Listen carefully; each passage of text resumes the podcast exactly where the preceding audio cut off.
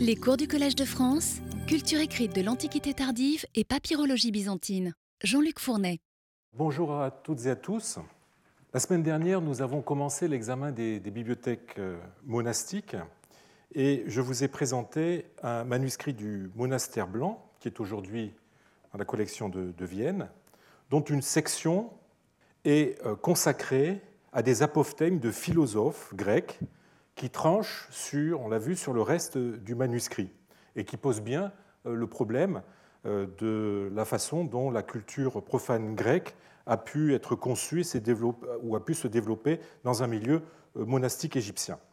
Alors, regardons de plus près ces, ces apophthegmes, ces, sentences, ou pour employer le terme technique grec, c'est cri, hein, c'est H-R-I-E, euh, qui, qui, désigne donc des paroles euh, de, édifiantes.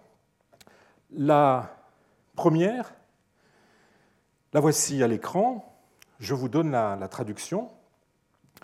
Anacarsis, dans, dans, le manuscrit copte, le nom est corrompu sous la forme Narcaosis, euh, on a presque l'impression euh, que le nom a été égyptianisé, ça ressemble à un nom de pharaon égyptien. Donc Anacarsis, le philosophe qui est de City, a dit à propos de la vigne, elle porte trois grappes, la première est la santé, la deuxième le plaisir, et dans le texte copte on a le mot grec édonné, la troisième la honte. Or, l'attribution de cet euh, apophthegme à Anacarsis, philosophe scythe hein, qui, a été rangé par les Grecs euh, parmi les sept sages et dont une partie euh, des maximes sont transmises par la vie des philosophes de Diogène Laërce, cette attribution est confirmée, comme l'a bien vu le premier éditeur, enfin le seul d'ailleurs de ces sentences Walter Thiel, par Diogène Laërce, qu'il attribue effectivement à Anacarsis, lui aussi. Alors voici la traduction de la sentence grecque telle que la transmet Diogène. Celui-ci, donc Diogène, dit que la vigne porte trois grappes. La première, celle du plaisir, la deuxième, celle de l'ivresse, la troisième, celle du dégoût. On retrouve euh, une euh, version aussi du même dit en tout cas euh, qui est plus proche pour la fin de la nôtre, chez Jean Stobé, vous savez, l'auteur d'un florilège d'extraits, de, sentences, de préceptes euh, datant du 5e euh, siècle après Jésus-Christ. Et donc voilà la sentence telle que Jean Stobé nous la transmet. Anacarsis dit, mélangeant au foyer le vin dans un cratère, que l'on boit en premier lieu la santé, en deuxième le plaisir, en troisième la débauche, il, rajoute un quatrième élément, et finalement la folie. Donc vous voyez que dans cette version, on a euh, les euh, trois euh, premiers éléments, hein, la santé, et donné le plaisir, et hubris, qui est toujours difficile à traduire en français qui peut désigner entre autres la, débauche, qui correspondent parfaitement au copte ujai, donné, et soch, qui effectivement peut être utilisé en copte pour traduire le mot hubris. Je vous renvoie au dictionnaire de, de. La deuxième euh, sentence, la voici, le philosophe Diogène vit un garçon à côté d'une jeune fille. Il dit, voici un feu qui se précipite dans un autre feu. Alors il est difficile de retrouver le modèle grec. Euh, Maria Serena Funghi propose d'y voir une confusion entre deux sentences de Diogène transmises par la tradition euh, arabe, dont le début et la fin auraient été recombinés. Donc il s'agit de la sentence 210 euh, dans la traduction qu'en a donnée Goutas hein, dans un article Sayings by Diogenes Preserved in Arabic, publié en 1993, euh, et qui dit donc euh, il vit donc Diogène, un homme en train de faire une proposition à une jeune fille, et dit une petite récréation qui entraîne beaucoup de problèmes, beaucoup de troubles. Et la sentence 206 qui nous dit euh, Il vit, donc toujours Diogène, une femme portant du feu et dit feu sur feu avec une porteuse qui euh, pire que ce qu'elle porte. Alors, euh, rappelons que l'expression pur et pifure, un feu sur un autre feu, est un proverbe grec hein, qui signifie qu'il ne faut pas ajouter un mal à un autre mal. Numéro 3, le philosophe Diogène vit une jeune fille à qui on apprenait à écrire. Il dit alors Voici une épée qu'on aiguise. On a là une crie très célèbre de Diogène euh, qui est attestée par le papyrus Bourrian I. Vous savez, ce papyrus dont j'ai déjà eu l'occasion de parler, ce papyrus scolaire, ce cahier euh, scolaire, euh, qui nous transmet la version grecque qui correspond exactement au texte copte, hein, donc voyant euh, une femme en train d'apprendre euh, à écrire, à lire et à écrire, un grammata, didaskein grammata, ça signifie lire et écrire, oion xifos akonatai, c'est comme une épée qu'on aiguise. Quatrième sentence de notre recueil, le philosophe Diogène vit une courtisane, hein, dans le texte copte on a le mot grec porné, alors qu'il était au théâtre et jetait des pierres. Il dit Veille à ne pas blesser ton père. Et là, on a une lacune qui est due au fait que la fin de la ligne est euh, partiellement lisible et euh, dans un trou. Alors le texte est corrompu, comme l'indiquent les pronoms masculins, hein, euh, alors qu'on s'attendrait, au lieu de il était au théâtre, on s'attendrait à elle, puisqu'il s'agit d'une courtisane. Veille à ne pas blesser ton, le copte utilise euh, un masculin, alors qu'on attend là encore un féminin, ton père. Euh, cela cache une lacune qui peut être rétablie grâce au grec, puisqu'il s'agit d'un apophthegme de Diogène, qui a été là encore recueilli par Diogène Laërce, Voici le texte de Diogène. Voyant, euh, Diogène voyant le fils, et là on a bien euh, fils euh, dans le texte grec, hein, je, l'ai mis entre, crochets, mais en fait il ne faudrait pas, voyant le fils d'une courtisane en train de jeter une pierre sur la foule, dit Veille à ne pas blesser ton père. D'autre part, euh, la, fin que Thiel ne parvenait pas à lire euh, doit, donc à, la, troisième, à la quatrième ligne hein, du texte, doit se déduire de la version qu'un autre auteur grec, Eustate, donne de cette sentence. La voici, hein, Veille, jeune, à ne pas blesser ton père que tu ne connais pas, puisqu'il s'agit effectivement de l'enfant d'une courtisane.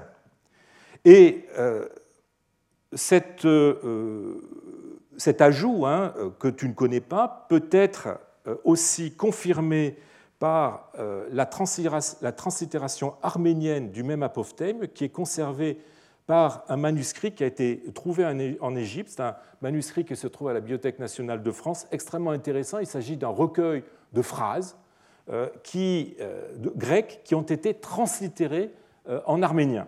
Et on retrouve effectivement dans ce recueil euh, la même sentence avec euh, à un moment ouk est malheureusement une lacune, mais qu'il faut probablement restituer par oukeidos, donc qui signifie sans, sans, le savoir.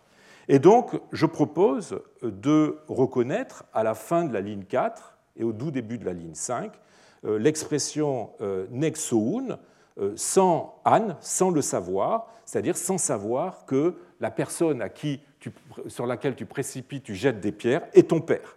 Et ça correspond parfaitement, comme vous le voyez, euh, aux traces du manuscrit. On devine assez bien le gamma et à la longueur de la fin de la ligne. Numéro 5, le philosophe Diogène vit un fou assis sur une pierre. Il dit alors, voici une pierre sur une autre pierre. Cette sentence ne se trouvait jusqu'à récemment que dans les sentences de Diogène transmises par la tradition arabe et aussi euh, chez, dans d'autres traditions qui dépendent de l'arabe, notamment le livre des sages philosophes en éthiopien. La seule version grecque dont nous disposions était celle assez éloignée attribuée à Aristippe.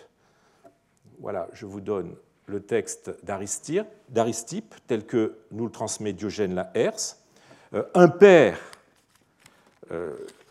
lui demandant, donc à Diogène quel profit son fils tirera de son éducation, il répondit Au moins, en allant au théâtre, il ne sera pas une pierre assise sur une autre pierre.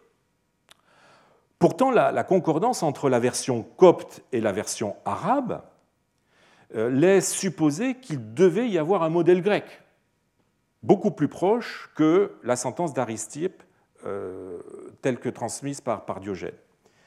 Euh, ce modèle, eh bien, il a surgi il y a quelques jours, il y a quelques semaines, euh, grâce à l'édition d'un ostracone du IIe siècle provenant d'Éléphantine, édité par Cornelia Remer dans un volume d'hommage rendu euh, à la papyrologue Gabriela Messeri, où on a le texte suivant qui peut être reconstitué grâce à la version copte et arabe. J'apporte à l'édition de Cornelia Romer, juste une petite modification euh, à la fin euh, dans la, présentation du texte des deux dernières lignes. Vous voyez, on a exactement hein, Diogène le cynique, philosophe, voyant un fou assis sur une pierre, dit voilà une pierre sur une pierre.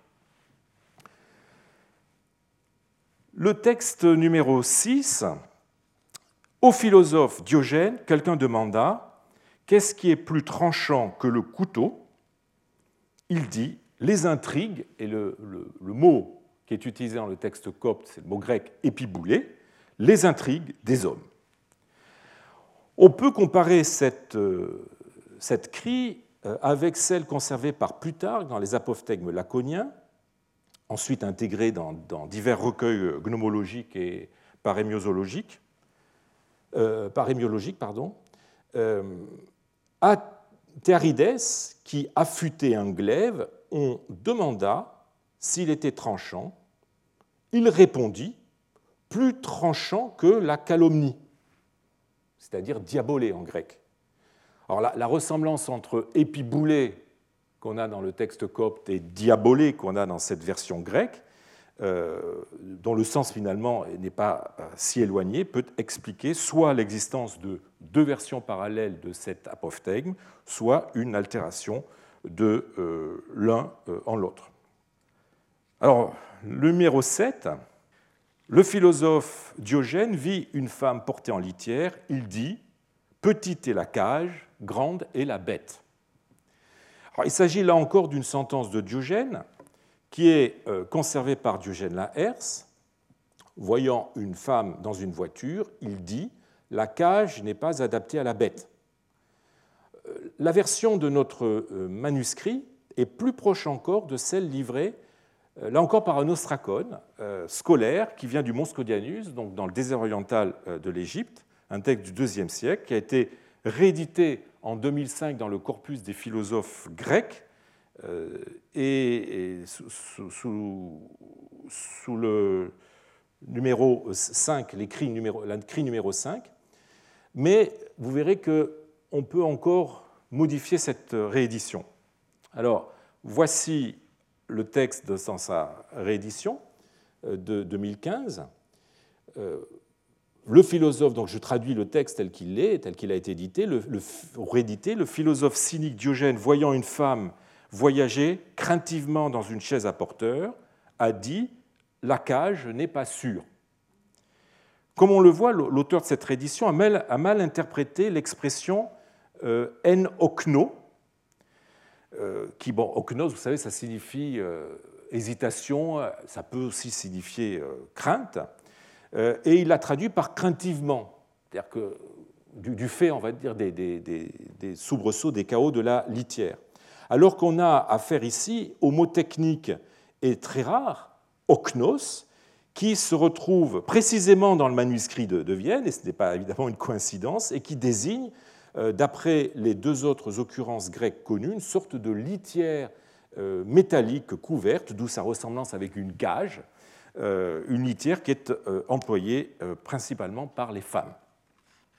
Par ailleurs, le rééditeur restitue à la ligne 10, enfin restitue la ligne 10 de la façon suivante, hein, Hook, et Galéagra, considérant que la lacune est trop courte pour contenir le texte de la version de Diogène. Mais comme vous le voyez, la cassure de l'ostracone étant oblique, et très oblique, la lacune doit avoir contenu plus de lettres qu'à la ligne précédente. Je pense donc qu'il est plus raisonnable de restituer euh, ou katatoterion, c'est-à-dire le texte de euh, Diogène, que de proposer une version non attestée par ailleurs. Euh, cet ostracone du, désert oriental, du mont Scodianus, donne donc la version grecque qui a servi de modèle à la traduction copte du monastère blanc. Texte numéro 8, on passe à une sorte de, de fable ou d'apologue qui anticipe sur la parabole des trois amis que l'on a plus loin, je reviendrai. Je vous donne la traduction de euh, cet apologue. Un boiteux souhaitait aller à Athènes pour entendre la sagesse, un Sophia, nous dit le texte, de ses habitants. Hein. On a ici euh, une référence à l'image de l'Athènes euh, du 5e siècle avant Jésus-Christ, célèbre pour ses philosophes et ses intellectuels. Donc le boiteux escalada le mur de ce pays, ne connaissant pas le chemin qui y menait, il regarda et vit une femme pleurer près d'une tombe. Puis il dit Ô femme, je t'en prie, montre-moi le chemin qui mène à la ville. Elle dit Si tu cherches la ville, alors à l'extérieur, je ne sais pas comment rendre euh, le, grec chabol, peut-être à l'extérieur, autrement dit, loin de ton pays, je ne sais pas. Euh, donc si tu cherches la ville à l'extérieur, c'est ici. Mais si tu cherches l'abri du voyage, il faudra encore attendre un peu. Hein, littéralement, c'est encore un peu, sous-entendu de temps. C'est une expression. Hein, euh, on a kui euh, P dans le manuscrit, qui doit probablement falloir comprendre kui P, que l'on peut prendre. Donc c'est encore peu, et que je prends ici dans un sens temporel, qui est attesté par ailleurs dans d'autres textes coptes. Donc, euh, si tu cherches euh, l'abri du voyage, il faudra encore attendre un peu. On a peut-être ici, en faisant, disons, cette réponse, la, femme fait peut-être allusion à la tombe auprès de laquelle elle se trouve. La fin du voyage, en fait, c'est la fin de la vie. ainsi, réfléchit-il, littéralement dans le texte, on a le mot, grec, le mot grec donc philosophatil, et il retourna sur son chemin euh, à sa manière, c'est-à-dire en boitant. Alors, quoique la, fin ne soit pas très claire, on, a certainement là une réflexion sur la mort, fin ultime de tout voyage. Alors, je, n'ai pas réussi à retrouver euh, le modèle de cet apologue. Sa chute morale explique que son inclusion hein, dans ce recueil, d'autant plus que euh, on a l'emploi du verbe philosophène qui fait écho aux sentences des philosophes euh, rencontrés jusqu'ici et qui suivent aussi immédiatement. Alors le texte suivant euh, est très court. Dios de Linos dit l'application ou l'exercice, le, mot qui est utilisé en texte copte est le mot grec mélété, qui signifie ces, deux choses, peut tout, littéralement et tout. Alors cet aphorisme n'a pas, pas, été identifié par Thiel. Aucun dios de Linos n'est attesté à ma connaissance. On connaît seulement un dios pythagoricien grâce à Stobé, mais euh, rien ne peut euh, le rattacher à cette sentence. Euh, on peut aussi penser que l'on aurait ici une corruption de l'ethnique lindios, qui servait d'appellatif à Cléobule, un des sept sages, un lindios, qui aurait été, qui serait devenu dios, lind, linos en l'occurrence dans, le texte copte. Mais cette sentence en fait doit être attribuée d'après Diogène Laërce, euh, à Périandre, euh, tyran de Corinthe au 7e siècle avant Jésus-Christ. Et le texte correspond tout à fait au texte copte, mais l'été topane. L'application ou l'exercice est tout, peut tout. Avec le numéro 10, on passe à une sentence anonyme beaucoup plus longue. Un autre philosophe a dit il vaut mieux faire du bien à un chien et à un lion que de nourrir un homme ingrat.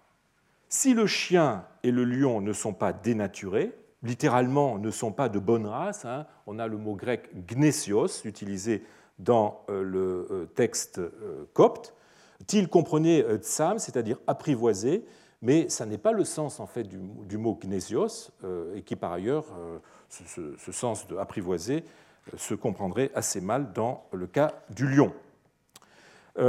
donc si, si le chien et le lion ne sont pas dénaturés, gardant l'amitié de celui qui les nourrit, celui qui a de mauvaises dispositions. Alors là encore, on a un problème textuel.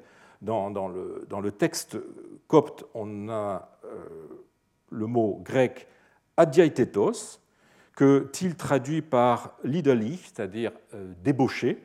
Euh, ce n'est pas le sens attesté du mot grec, hein, qui signifie normalement désordonné ou, ou intestat, sans testament. Euh, on pourrait étymologiquement arriver au sens de priver de diathésie, c'est-à-dire de bonne disposition envers euh, les autres. Euh, mais ce sens n'est pas réellement attesté. Donc il y a probablement une corruption du texte. En tout cas, il faut comprendre ici ingrat. Donc si celui qui est ingrat, de son côté, non seulement ne garde pas d'amitié, mais tu découvriras que pendant que tu lui fais le bien, il cherche à voler ta maison et à te livrer aux mains de tes ennemis. Alors cet apophthegme sur euh, l'ingratitude euh, n'est pas attestée euh, pour l'instant en grec, mais elle n'est pas néanmoins inconnue. Enfin, elle n'est pas néanmoins inconnue. On le trouve attesté dans le Dépassionné sur la Passion, qui est une homélie attribuée à Évode de Rome ou d'Antioche, euh, qui est censé avoir connu le Christ et avoir succédé à Pierre sur le trône pontifical. Et ce texte sur la Passion est transmis euh, par euh, mot pour mot, hein, enfin le, texte, disons, d'autres apophthegmes est transmis, se retrouve presque mot pour mot donc dans, dans le texte d'Évode qui est transmis par deux manuscrits euh, uniquement en, copte, l'un qui se trouve à la Pierpont Morgan Library et l'autre qui se trouve euh, à Turin. Alors dans, le texte du pseudo-évode, on est précisément à un moment où l'auteur fait une digression en euh, s'appuyant sur la sagesse exotérique, hein, Sophia et Tribol, c'est-à-dire donc la sagesse de l'extérieur, c'est-à-dire la sagesse des païens, dont il cite plusieurs exemples sous la forme de cinq dits de philosophes. Il s'agit euh, ici du, numéro 1. Euh, je donne le texte dans la version du manuscrit de la Pierpont Morgan Library. Un des sages a dit Il vaut mieux faire le bien pour un chien et un lion que de choyer un homme ingrat. Si le chien et le lion, et là vous voyez qu'il y a, en fait, il y a une lacune dans le texte copte que je comble grâce à notre texte du euh, monastère blanc, du manuscrit du monastère blanc, si le chien et le lion sont sincères en gardant l'amitié de celui qui les nourrit, l'ignorant, là encore on a un problème de texte, il faudrait plutôt comprendre l'ingrat, euh, de son côté, non seulement ne garde pas l'amitié, mais tu découvriras que pendant que tu lui fais du bien, il cherche à voler ta maison et à te livrer aux mains de tes ennemis. Malheureusement, le pseudo-évode euh, ne donne pas sa source euh, que je n'ai pas réussi à identifier. Texte numéro 11, c'est un passage très endommagé, comme vous le voyez, qui n'a pas été compris par Thiel. La solution nous est donnée là encore par le Sur la passion du pseudo-évode, qui cite le même apophthegme quatre lignes après celui du chien et du lion. Alors, je, le cite euh, à l'écran dans la version du euh, Pierpont Morgan Library, du manuscrit euh, du, Pierpont Morgan Library, ce qui nous permet, avec cette version-là, mais aussi le manuscrit de Turin, qui est l'autre témoin du texte du pseudo-évose, qui donne un texte un peu différent, plus proche de celui de Vienne, ce qui nous permet de reconstituer le texte du manuscrit de Vienne, un autre des sages a dit Tout comme les dents de l'homme grincent à cause des raisins acides, de même la langue de l'homme qui appelle le nom de son ami quand il n'est pas à ses côtés périt et se dessèche dans sa gorge. Alors là, là encore, Évode ne donne pas sa source. Mais l'image des dents qui grincent sous l'effet du raisin vert remonte à Jérémie 31-30, 38-30 en la version de la Septante. Euh, les dents de celui qui mange du raisin vert lui feront mal ou grince. Alors le, texte numéro 12 euh, est édité par-il sans traduction, euh, car l'éditeur le juge obscur du fait de la perte des fins de ligne. Il s'agit encore d'un dit de philosophe que je propose d'identifier avec le cinquième que donne le pseudo-évode, toujours dans son texte sur la Passion, juste avant euh, l'apophthegme précédent. On peut donc reconstituer ainsi le texte du manuscrit euh, de Vienne. Je souligne les, passages divergents par rapport au, pseudo-évode. Alors, un autre dit aussi en écrivant à son ami Je préfère voir mes reins découpés. Et alors là, malheureusement, le, verbe qui est euh, dans le manuscrit de Vienne est en lacune.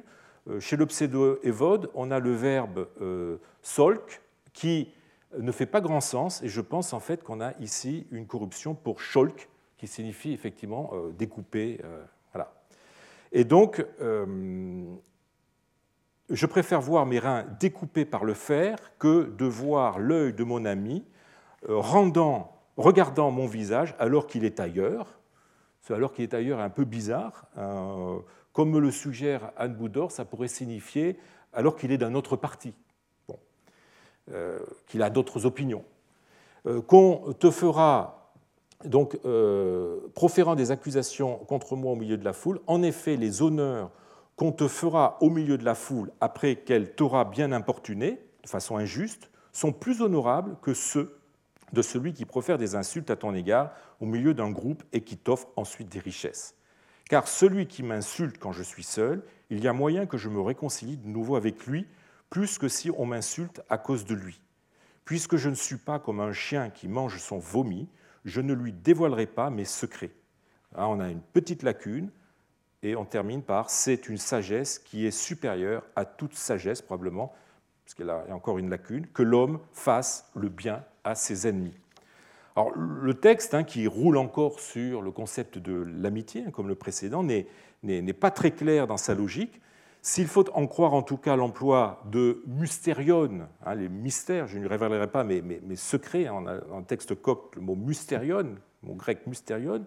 Donc si on, en croit l'emploi de ce, mot, et surtout la référence au, proverbe 20, 26, 11, hein, tel le chien qui retourne à ce qu'il a vomi et se fait haïr, tel l'insensé qui dans son vice revient à son péché, vous voyez qu'on a un écho dans le texte copte, eh bien, euh, ces deux indices euh, semblent euh, nous inviter à considérer que cet apophthegme est d'inspiration chrétienne, quoique le pseudo-évode l'attribue à un philosophe païen, ce qui est d'ailleurs très intéressant sur la façon dont la philosophie euh, grec pouvait être euh, perçu euh, par, dans certains milieux chrétiens.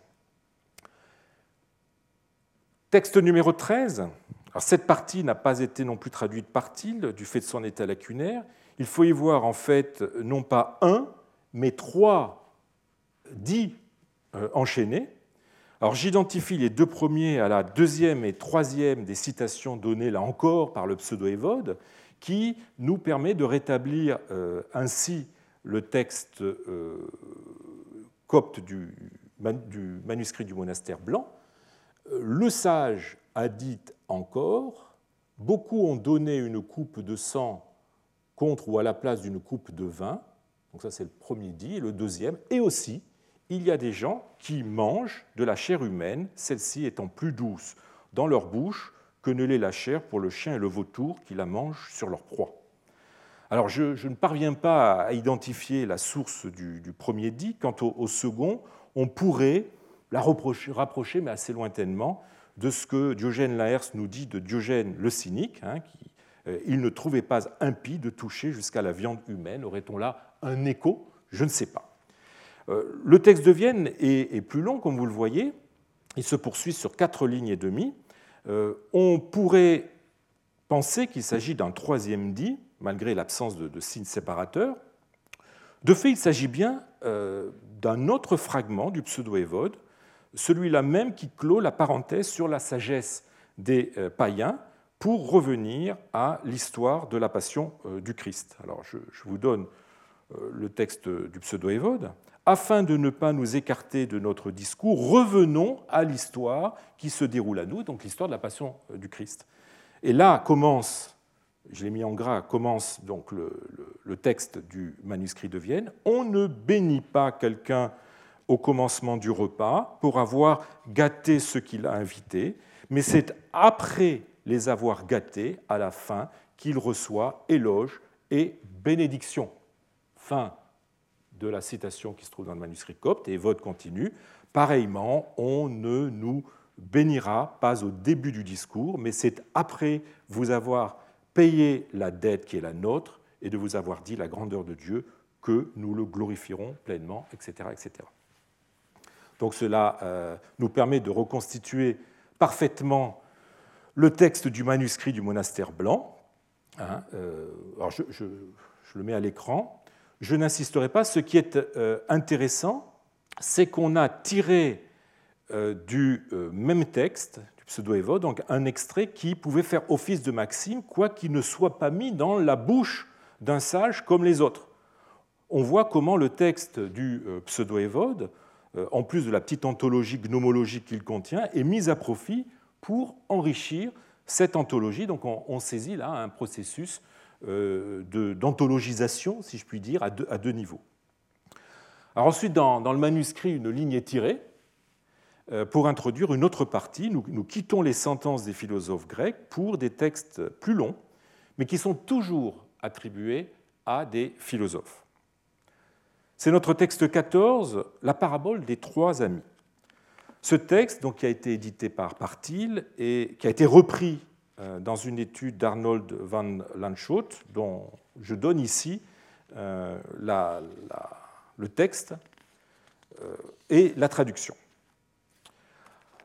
Un philosophe a dit J'ai trois amis. Le premier d'entre eux, je l'aimais de tout mon cœur et de toutes mes pensées toutes mes sollicitudes se portaient sur lui. Le deuxième d'entre eux, je l'aimais aussi, mais non pas comme le premier. Le troisième, je ne l'aimais pas comme euh, un de ces deux, là. Le roi me convoqua.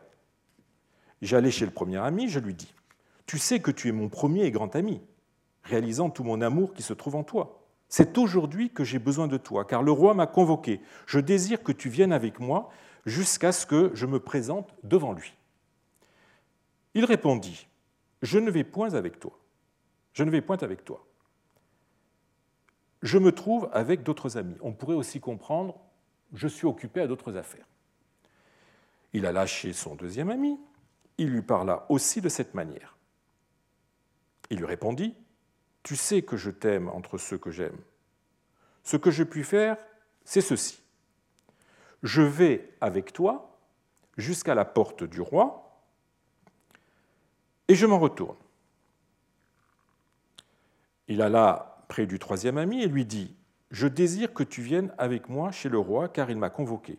Il lui répondit, Bien que tu ne m'aimes pas comme un des autres, moi je vais avec toi. Ceux de la maison du roi, je les connais. Je vais avec toi jusqu'à ce que tu rencontres le roi, et de plus, je me démènerai jusqu'à ce que tu obtiennes ta sentence, c'est-à-dire ton jugement. Le texte continue. Herménéia, nous dit le texte copte en utilisant le mot grec, c'est-à-dire interprétation. Le premier ami de l'homme est ce monde, cosmos. Il aime de tout son cœur et de tout euh, son âme, de toute son âme, et il s'occupe de lui jour et nuit. Le roi qui l'a convoqué est Dieu qui demande après lui. Ce monde-ci ne lui est utile en rien. Il est engagé dans d'autres affaires. Le deuxième ami est la parenté de l'homme. Elle l'aime, le chérit, mais ce qu'elle peut seulement faire est ceci. Elle l'accompagne jusqu'à la tombe. et s'en retourne à la maison. Le troisième ami de l'homme, ce sont les œuvres pies, littéralement dans le texte, hein, les œuvres de Dieu. Or, s'il y en a, s'il en a quelques petites à son actif, elles vont avec lui en présence de Dieu jusqu'à ce qu'il obtienne sa sentence. Alors cet, euh, cet apologue, comme l'a bien vu euh, Van Lanschut, est très proche d'un passage du chapitre 13 du roman de Barlam et Josaphat, où il est euh, cependant plus développé tout en se terminant sur une morale, hein, interprétation mot à mot, presque identique. Le premier ami est la richesse et l'amour des richesses, le deuxième la famille et les amis, le troisième les bonnes actions. Alors ce, roman, comme vous le savez, qui, christianise l'histoire d'un prince indien et qui a pénétré en Occident euh, probablement par le biais des, des, manichéens, a été traduit en grec, non pas par Jean euh, Damascène, contrairement à ce qu'on a proposé en s'appuyant sur l'attribution de quelques manuscrits à un certain Jean le Moine, mais plus tardivement, probablement au, 9e, 10e siècle. Un emprunt direct de notre manuscrit à ce roman est peu vraisemblable surtout s'il fait partie, euh, s'il s'est fait, disons, à partir d'un original euh, grec. Euh, Van Lanschot a proposé d'en chercher l'origine dans un prototype arabe, mais son hypothèse n'a pas fait l'unanimité. Il est plus, probable que cette parabole fasse partie de, ces histoires édifiantes qui circulaient de tout temps à jamais, d'une ère culturelle à l'autre, en se modifiant au gré des besoins de ceux qui les recueillaient, des histoires qui soient suffisamment ouvertes euh, pour donner lieu à de perpétuelles euh, réinterprétations. Et de fait, on retrouve euh, cette parabole, par exemple, dans un apophthegme des Pères du désert, dans la série des apophthegmes attribués à Abba Poimen. Un laïc dit J'ai entendu un grand vieillard, d'un grand vieillard la parabole que voici. Quelqu'un demanda un jour à un ami Comme je désire voir le roi, conduis-moi chez lui.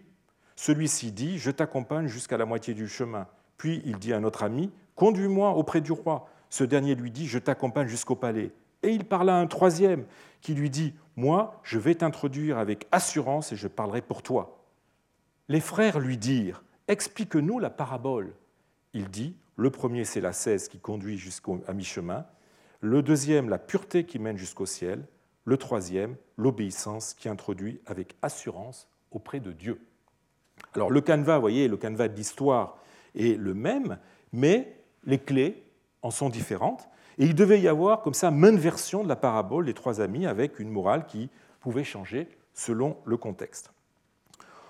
On retrouve une série de, paraboles du même genre attribuées à des philosophes et suivies de leur interprétation, de leur herménéia, aux pages 21-22 euh, de notre manuscrit, euh, actuellement conservées à Londres. Elles ont été éditées par Crum sous le titre Fables, anecdotes, etc., attribués ici à des philosophes et des sages avec leur interprétation spirituelle. Alors je ne m'apesantirai pas dessus, je vous donnerai juste les, sujets. On a une fable sur le loup et l'agneau, qui est une parabole euh, sur l'ingratitude racontée par un philosophe. Euh, ensuite, le riche et le pauvre criminel, parabole sur la corruption de la justice racontée par un philosophe. Euh, la femme vertueuse et le roi, qui est une histoire raconté par un sage et qui rappelle l'histoire de, Pénélope dans l'Odyssée euh, au champ 19. Euh, puis on a ensuite une lacune, euh, suivie par la fin d'une histoire commencée dans cette lacune. Ensuite, un aphorisme d'un sage, le, ciel et la terre, un texte un, peu obscur, une histoire d'une querelle en justice entre deux sages, là encore, hein, de Sophoï, euh, où euh, il est montré l'utilité du sens de l'humour, euh, et enfin une histoire obscure racontée par un ancien philosophe. Le texte copte nous dit ou archaïos en philosophos. Les pages 57-58 qui sont à Paris semblent aussi avoir donné des textes du même genre, mais elles sont pour l'instant inédites. Alors un trait décoratif clos à proprement parler la section des œuvres philosophiques. Euh, qui est suivi encore par deux textes, dont euh, le second sert de conclusion à cette section.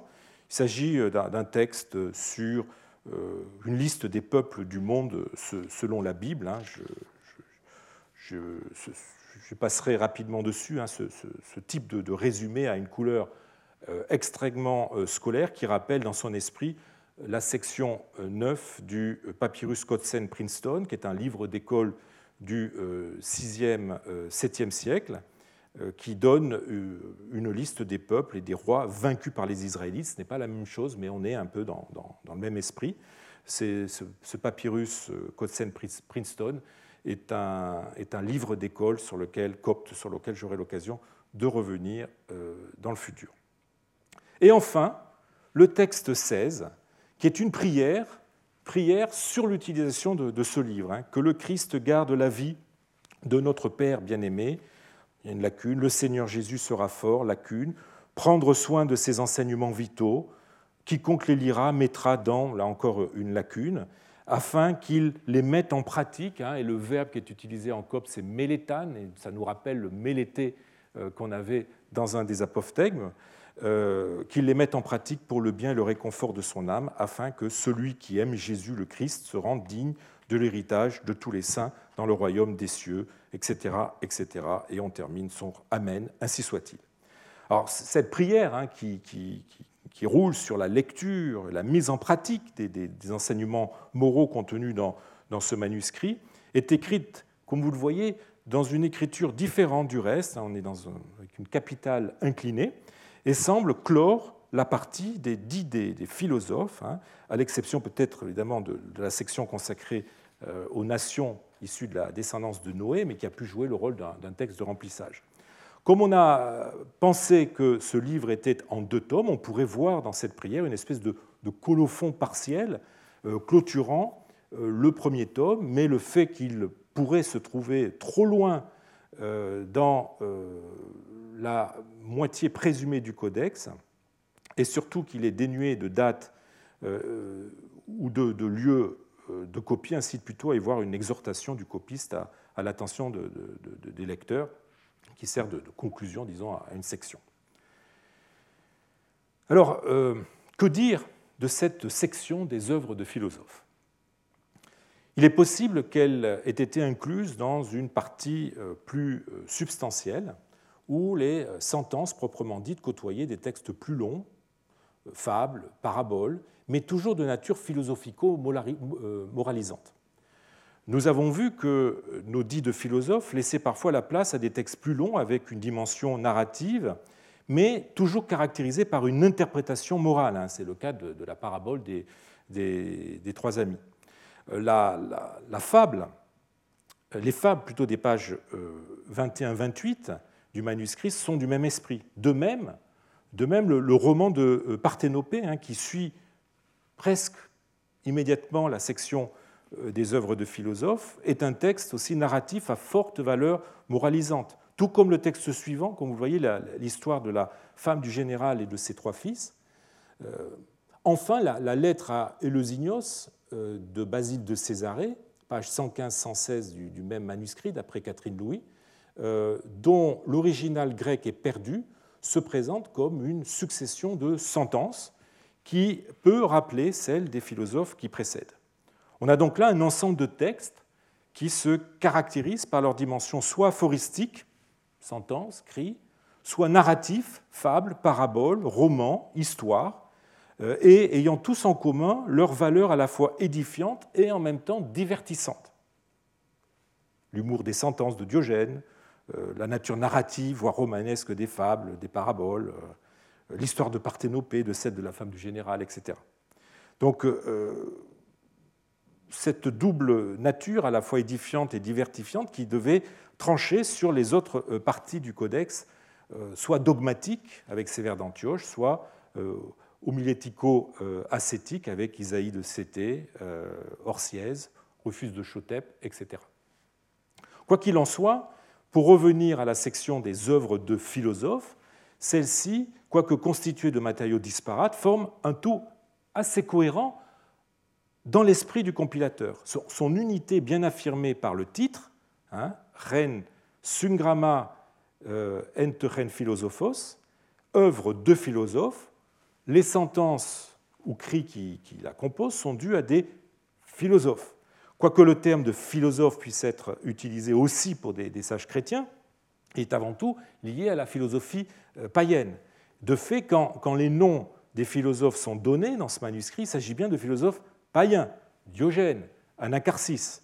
Même la, strate pseudo-évodienne, qui se rattache plus difficilement à des traditions pré-chrétiennes, est dans l'esprit de son auteur une production de la philosophie païenne. Hein. Souvenez-vous, il, introduit la digression qui, interrompt le récit de la Passion en disant qu'il va citer des propos relevant de la tradition de la sagesse de l'extérieur, c'est-à-dire de la, sagesse païenne. Et il la clôt en concluant, je le cite, ce sont des sages de l'extérieur, donc des païens, qui ont tenu ces propos. Il s'agit donc bien, dans l'esprit du compilateur de notre manuscrit, de présenter un échantillon de la sagesse païenne puisée à des sources grecques. Celle-ci, évidemment, est tout ce qu'il y a de plus compatible avec la sagesse chrétienne. Même si ce type d'ouverture vers la philosophie grecque est préconisé par tout un courant de la pensée, euh, dont, les plus illustres représentants sont en Égypte, euh, Clément d'Alexandrie et Origène au IIe, IIIe siècle, et par les pères cappadociens au IVe, on ne s'attend pas à en trouver le témoignage dans les manuscrits d'un monastère dont la figure emblématique, Chénouté, a fait de l'attaque contre le paganisme et toutes ces manifestations culturelles ou intellectuelles, ce qu'il appelle ces, enseignements démoniaques dans un de ses textes, hein, Sbo and Daimonion, un de ses chevaux de, de bataille. On pourrait aussi être étonné que cette compilation fasse la part belle à Diogène, Diogène le cynique, un personnage très controversé dans le christianisme antique. Et pour cela, je vous renvoie aux études de Gilles Dorival, l'image du cynisme dans les pères grecs, euh, publié en 1993, et la même année aussi un article intitulé Cynique et chrétien au temps des pères grecs. Certes, quelques pères de l'Église, comme Clément, comme Origène, comme Basile, ont vu à l'occasion dans le cynisme une doctrine qui non seulement avait des points de contact avec le christianisme, mais pouvait même l'avoir préparé. Le, franc-parler décapant de Diogène, hein, ça euh, préfigure le parler vrai des prédicateurs chrétiens, poussé jusqu'à la diatribe. Euh, son idéal de pauvreté, son refus des soins excessifs du corps ont pu anticiper euh, l'idéal de l'ascétisme. Sa critique des soi-disant philosophes a pu nourrir plus tard la polémique antipaïenne. Mais, dans l'ensemble, Diogène et à travers lui le cynisme ont été condamnés. Son indécence, son goût du, scandale et de la provocation, sa jactance au service, nous disent-ils, non de la vérité, mais de la vaine gloire, ont été stigmatisés par euh, mains auteurs chrétiens, à commencer par Justin au milieu du IIe siècle, dans sa seconde apologie. Euh, tous ces auteurs ont vu dans, Diogène et ses comparses des dépravés pervers, hypocrites, bouffés d'orgueil, bouffés d'orgueil, et dont, la pensée et l'action se sont finalement avérées inutiles n'étant sous-tendu par aucun idéal, qu'il suffise de, lire ce que Jean Chrysostome euh, a dit sur Diogène dans plusieurs de ses œuvres, j'en citerai qu'un exemple. Ce n'est pas comme le fameux philosophe de Sinope qui, euh, en étant revêtu de haillons et en demeurant sans motif dans un tonneau, frappait la foule d'étonnement et n'était utile à personne, n'était utile à personne. Paul, ne faisait rien de tout cela. Il était au contraire couvert de vêtements d'une parfaite, euh, euh, d'une façon parfaitement décente, demeurait constamment dans une maison et apportait le plus grand soin aux autres formes de la vertu, celles que le cynique méprisait en menant une vie dissolue, en manquant aux convenances en public, entraînée par la folie de la gloire. Car si l'on demande pour quel motif il demeurait dans un tonneau, on n'en trouvera pas d'autre que la vaine gloire, et elle seule. Euh, un siècle plus tard, euh, Théodoré de, Cire euh, tenait des propos à peu près similaires. Diogène de Sinope, nous dit-il, qui avait bénéficié de l'enseignement d'Antisthène, fut en parole un fervent défenseur de la philosophie, mais il devint l'esclave du plaisir. Il entretenait en public des filles de joie et donnait à ceux qui le voyaient un lamentable exemple il se livrait sans pudeur à des rapports intimes. Alors que Diogène ait été retenu par le compilateur du manuscrit du monastère blanc et que son nom ait été maintenu alors que l'écrit aurait pu être anonymisé, peut donc paraître a priori doublement étonnant dans le contexte monastique où ce livre fut conçu. Les dits de Diogène, par leur hellénisme de, mauvais aloi, euh, avaient de quoi faire figure d'intrus à côté de Basile de Césarée, d'Athanase, de Sévère d'Antioche, d'Orsièse, etc.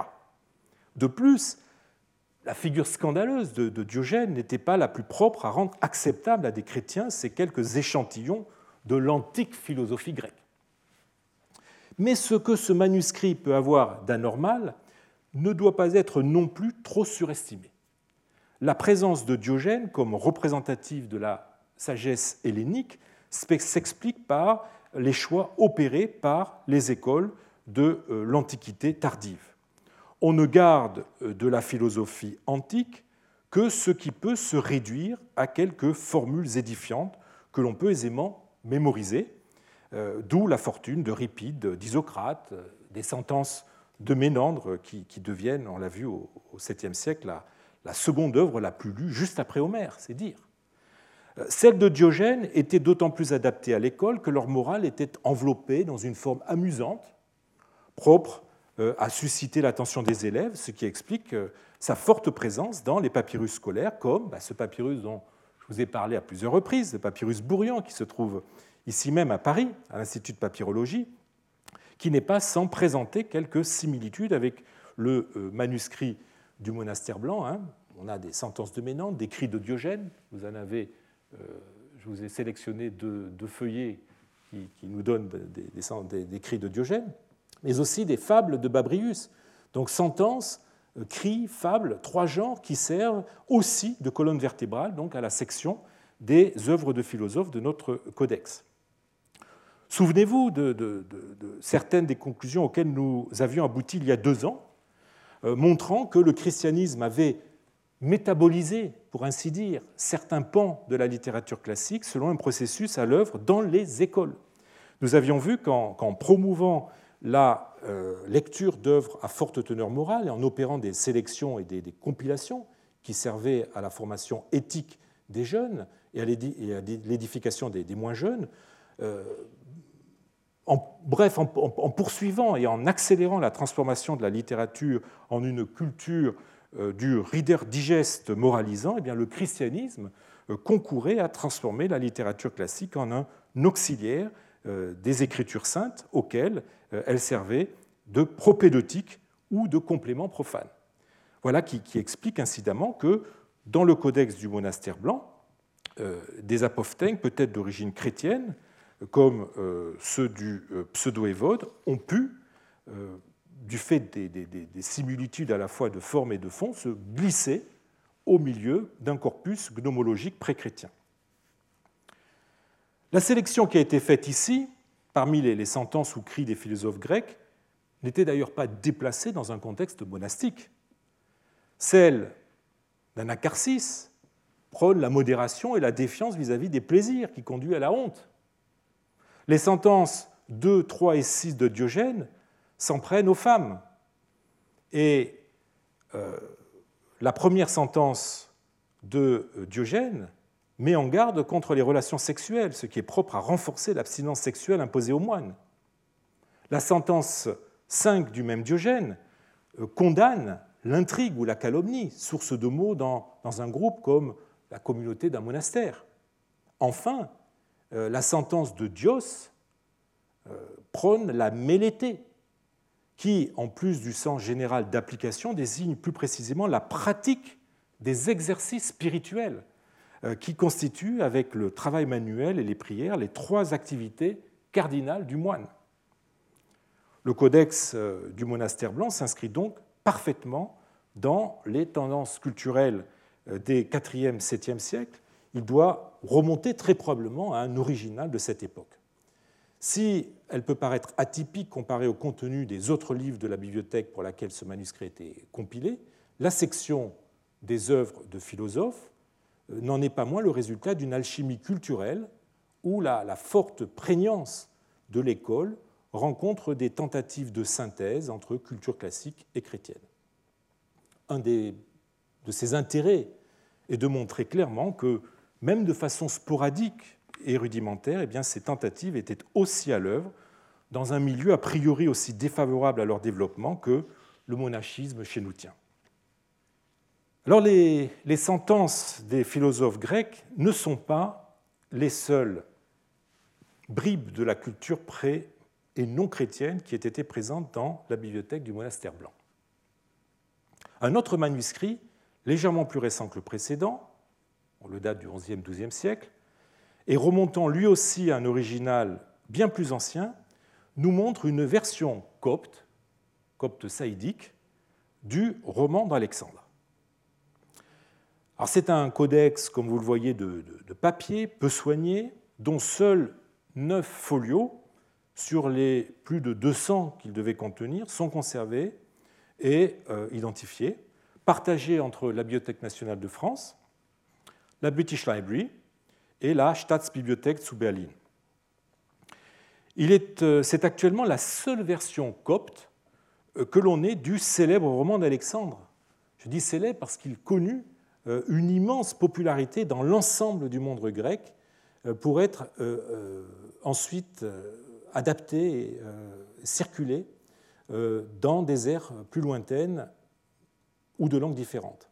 C'est une des, œuvres grecques qui, sous des formes variables et sans cesse fluctuantes, connut la plus forte diffusion que ce soit en Orient ou en Occident, et même loin euh, au sud, puisqu'on en trouve encore des traces à Tombouctou. Euh, c'est une œuvre qui bénéficia de, euh, une des œuvres grecques qui bénéficia de la plus incroyable longévité, puisqu'il connaît des avatars encore à l'époque moderne. Rappelons que la France n'échappa pas à cet engouement grâce à l'adaptation qu'en fit au XIIe siècle Alexandre de Paris, qui composa sont Lys Romance d'Alexandre en 16 000 dodécasyllabes, à cause desquels on donna ensuite le nom d'alexandrin à ce type de vers.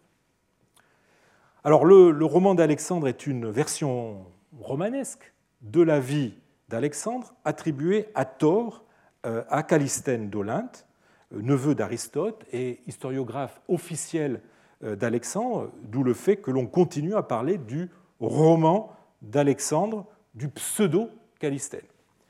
La multiplicité des versions pose de très gros problèmes de Quellenforschung euh, que l'on peut résumer grossièrement à deux positions. Selon Adolf Hausfeld, ce roman aurait été composé à l'époque hellénistique, donc aux alentours de 200 euh, avant Jésus-Christ, et aurait ensuite connu de nombreuses interpolations, de nombreuses déformations. Au contraire, euh, Rudolf Merkelbach, qui a repris euh, la euh, question de façon systématique dans un livre célèbre, Die Quellen des griechischen Alexander Romans de 1977, eh bien, selon lui, l'œuvre aurait été compilée par un alexandrin ou un égyptien à la fin du IIIe ou au début du IVe siècle, alors à partir évidemment de, matériaux plus anciens, notamment un corpus de lettres relatives à la geste d'Alexandre, euh, le dialogue d'Alexandre avec les gymnosophistes indiens et un écrit sur les derniers jours d'Alexandre. Cette seconde hypothèse, hein, l'hypothèse d'une rédaction euh, tardive, 3e, 4e siècle après Jésus-Christ, euh, est celle qui prévaut aujourd'hui. Et pour cela, je vous renvoie au livre de Corinne Joanneau, Naissance et métamorphose du roman d'Alexandre, domaine grec, paru à Paris en 2002, qui est une excellente introduction au problème du roman d'Alexandre.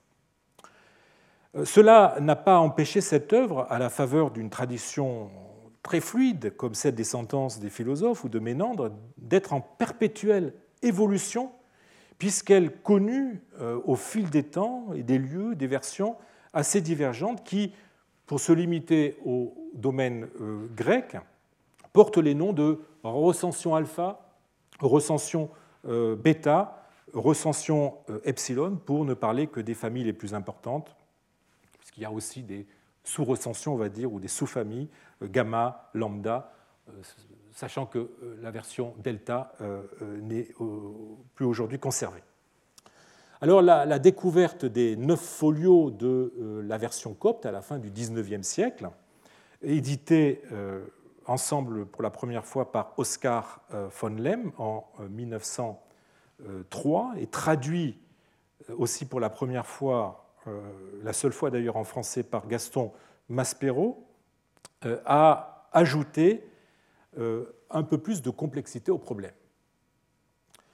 Ils ont montré en effet qu'il existait également une autre version du roman, sensiblement différente, qui circulait en Égypte. Tout le monde s'accorde à voir dans cette version copte une traduction d'une version grecque qui aurait été établie vers le 6e, 7e siècle. J'aurai l'occasion de revenir sur ce problème plus tard. Il y a là encore de fortes probabilités donc, que le, manuscrit copte du monastère blanc soit une copie d'un manuscrit euh, qui s'y trouvait déjà à une époque bien plus ancienne. Mais cette version copte, qu'a-t-elle de différent par rapport à la version grecque Alors répondre à cette question m'oblige à entrer dans, le détail de ce texte. Euh, l'entreprise n'est d'ailleurs pas superflue, tant cette version copte a été négligée dans ses apports à la, question du roman d'Alexandre, alors qu'elle mérite l'attention aussi des hellénistes et euh, qu'on peut encore, vous verrez, en tirer quelques nouveautés. Nous verrons que euh, les différences sont significatives et éclairent aussi à leur façon le problème de, des rapports entre culture profane et culture euh, chrétienne. Alors, je vais commencer à, vous, rentrer, disons, dans, l'épaisseur de ce, roman le premier épisode qui nous est conservé concerne, pourrait être intitulé Alexandre au pays des Lamites. Le, fragment 1, je vous rappelle que nous avons neuf fragments conservés, le fragment 1 nous présente Alexandre en Perse, déguisé en ambassadeur ou en messager. Il y rencontre d'autres ambassadeurs qui sont retenus prisonniers dans une cité, euh, probablement la capitale des Lamites, il faut comprendre ici, évidemment, Élamite. Un certain Éléazar accueille Alexandre et les autres ambassadeurs, qui semblent être libres de leur mouvement à l'intérieur de cette cité, mais qui ne peuvent pas en sortir. Euh, donc Éléazar accueille Alexandre et les autres ambassadeurs chez lui. Euh, il est présenté comme un Perello euh, Nempersos, le vieillard des Perses, qui est un titre qui pourrait être une erreur de traduction du grec presbus, presbus qui signifie à la fois vieux, Rélo, mais aussi ambassadeurs. Ils parlent tous de leur pays, ils évoquent leur pays, ils pensent qu'Alexandre est mort. Dans le fragment 2, euh, après une lacune racontant comment Alexandre a réussi à faire venir ses troupes et à prendre la ville des Lamites, on voit Alexandre et les ambassadeurs, tous deux revêtus de vêtements luxueux, chargés de, pierres précieuses, hein, pierres précieuses dont la liste est euh, détaillée. Ce sont d'ailleurs tous les mots qui sont surlignés dans le fragment de, gauche, de droite pardon, à l'écran, dont la liste euh, est donnée et empruntée à euh, deux passages de la Bible, Exode 28, 17, 20 et Ézéchiel 28, 13.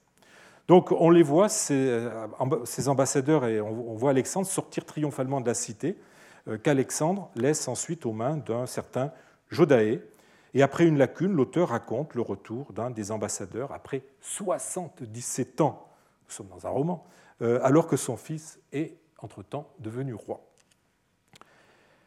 Alors cet épisode, cet épisode est à rapprocher de la prise de Persépolis dans les versions grecques du roman euh, du pseudo-Calistène.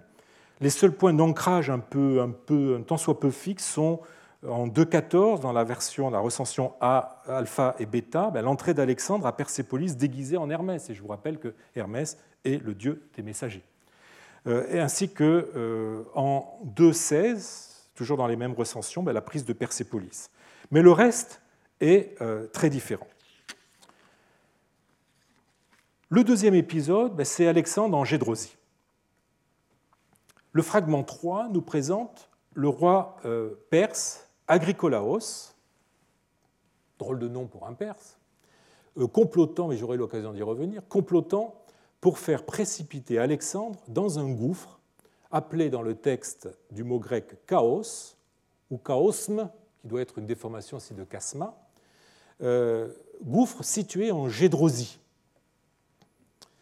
Un certain Nantilokos cherche à le sauver moyennant récompense il se met d'accord avec le gardien du chaos, qu'on remplace Alexandre par une pierre quand on le précipitera dans l'abîme. Le moment venu, Alexandre, persuadé qu'il va mourir, refuse toute nourriture ou repas euh, que lui donne euh, Antilochos et qu'il pense être son dernier. Antilochos le rassure à voix basse en lui expliquant son stratagème. Alexandre devra crier quand on jettera la pierre à sa place. Antilochos euh, s'arrange pour que les soldats qui conduisent Alexandre au chaos n'assistent pas à la scène. Après avoir précipité la pierre, le gardien du chaos raccompagne Alexandre à la ville. Et après une courte lacune, eh bien, le fragment 4 commence sur la nouvelle de la mort d'Alexandre qui se répand partout, tandis que celui-ci est caché par Antilochos dans une caverne. Et le texte euh, copte utilise pour caverne le mot spélaion. Le roi Agricolaos commence à avoir des remords, craignant surtout des représailles de la part des troupes d'Alexandre. Sur ces entrefaites, Ménandre, un des compagnons d'Alexandre, fait un rêve, Oréma. Un lion chargé de fer est jeté dans une fosse. Un homme incite Ménandre à descendre dans cette même fosse et à s'emparer du manteau de pourpre que le lion a perdu. Troublé, Ménandre raconte ce rêve à Selpharios et Diatrophée, les deux autres compagnons d'Alexandre.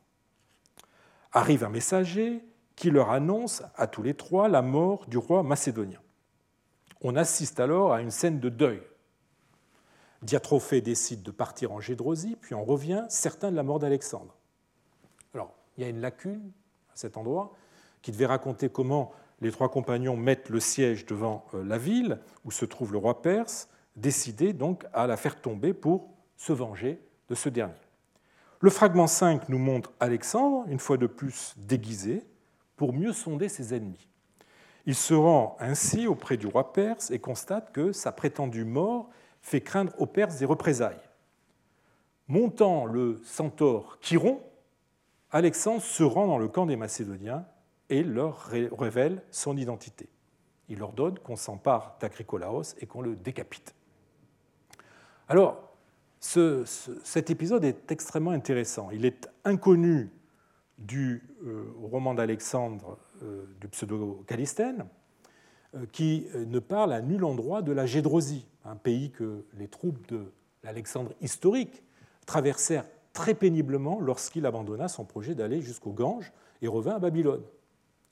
La, version copte, en innovant, n'en fait pas moins un clin d'œil à l'histoire en situant dans cette même contrée le lieu où le roi perse veut faire mourir Alexandre cette région inhospitalière, ce désert couvert de marécages, où Alexandre perdit la moitié de ses effectifs, devient ici le lieu du chaos qui doit avaler Alexandre. Mais de même qu'Alexandre surmontera la traversée malgré les pertes irréparables dans ses rangs, eh l'Alexandre de notre version COP sortira sain et sauf de l'épreuve grâce à un stratagème digne d'Ulysse. Alors les, innovations de la version COP par rapport au pseudo-calistène ne résident pas simplement dans, la, trame, on va dire, diégétique, mais aussi dans les personnages qui font leur apparition dans le, fragment 4, les, trois compagnons d'Alexandre, euh, qui, apparaissent dans, cette version, sont complètement inconnus de la version du pseudo-calistène. Alors si Ménandre peut être une réminiscence d'un des compagnons historiques d'Alexandre, hein, qui est cité dans la Nabase d'Arien, euh, les deux autres portent des noms bien étranges. Diatrophée, c'est un nom qui n'a pas l'allure d'un nom masculin, à moins d'y voir une déformation du nom, du nom euh, Diotréphès qui euh, est bien diffusé à l'époque hellénistique et même porté par un personnage cité dans la troisième épître de Jean, et qui signifie nourri par Zeus. Il se trouve qu'Alexandre prétendait descendre par son père d'Héraclès, fils de Zeus. Il n'y a donc pas, vraiment pas une coïncidence. Mais on pourrait aussi l'interpréter littéralement comme diatrophée, soutien, moyen de subsistance, et y voir une espèce d'allégorie. Quant à Selpharios, j'ai eu beau chercher, je n'ai trouvé nulle part la présence de ce nom dans une quelconque source grecque. Et en fait, il est probable qu'il s'agisse d'un nom euh, germanique. Donc vous voyez, on a un curieux trio onomastique hein, combinant diverses langues et diverses strates historiques. On pourrait se demander si le, nom de Ménandre, quoi qu'il puisse être un, lointain écho du personnage historique, d'après Arien, n'a pas été choisi par l'auteur de cette version en raison de la notoriété du poète Ménandre. Et je reviens à notre, à notre Ménandre. Il est euh, affublé d'un titre dans la version copte, partiellement en lacune dans le fragment 4 au verso. Alors voilà le titre, on lit peu proto, ensuite une lacune et ensuite os. Alors Maspero le restitue peu proto-philosophos, le premier des philosophes. Euh, cette restitution est, conservée par euh, von Lem dans son texte, mais celui-ci, dans son commentaire, propose une autre solution qui lui paraît euh, peut-être plus vraisemblable. Selon lui, il faudrait lire peu proto-philos en Alexandros, c'est-à-dire le premier ami d'Alexandre. Alors, la seule façon de départager les deux, ben, c'est de regarder le manuscrit. Eh bien, l'examen du manuscrit que j'ai pu faire grâce à des images que m'a aimablement procuré Vanessa Desclos, conservatrice à la Bibliothèque nationale de France, permet de trancher définitivement la question. Vous voyez où se trouve le titre à la fin de la première ligne euh, du folio et au début de la seconde ligne. Eh bien, on lit très clairement à la fin de la première ligne, après proto, des traces qui correspondent tout à fait à un phi, et en début de seconde ligne, là encore, il n'y a aucun doute que devant os, il faille lire un phi. Et donc, la seule restitution possible du fait de la longueur des lignes qui est assurée par le reste du folio est bien peu proto-philosophos, le premier des philosophes.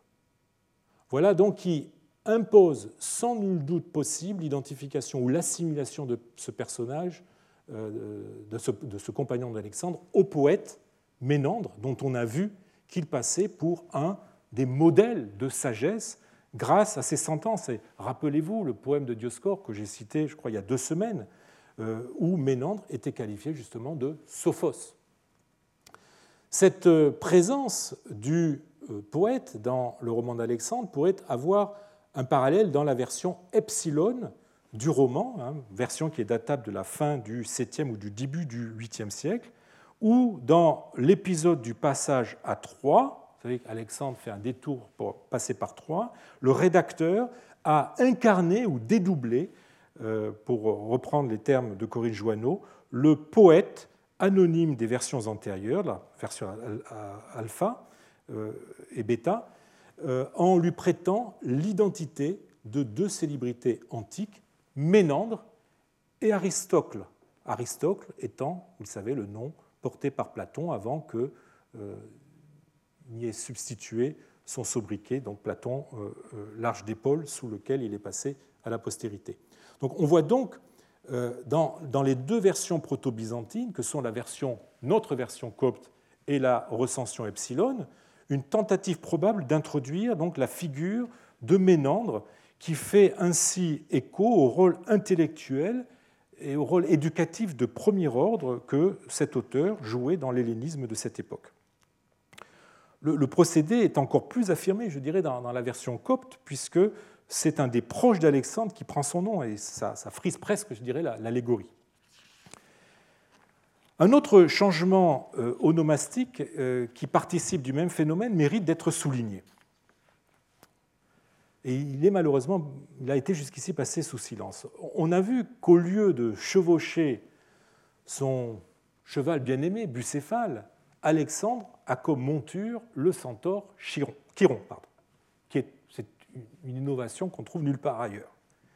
Alors, je, ne partage pas du tout l'avis de Gaston Maspero qui voit dans cette substitution une bourde culturelle. Et je le cite La substitution de Chiron à Bucéphale est à elle seule un indice de mauvaise époque.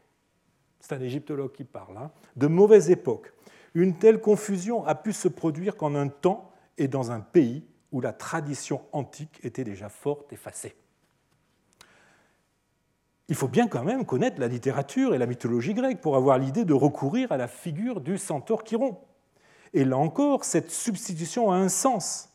Comme Ménandre, Chiron est une figure réputée pour sa sagesse et sa science. C'est ainsi qu'on lui confia, vous le savez, l'éducation d'Achille et de Dionysos.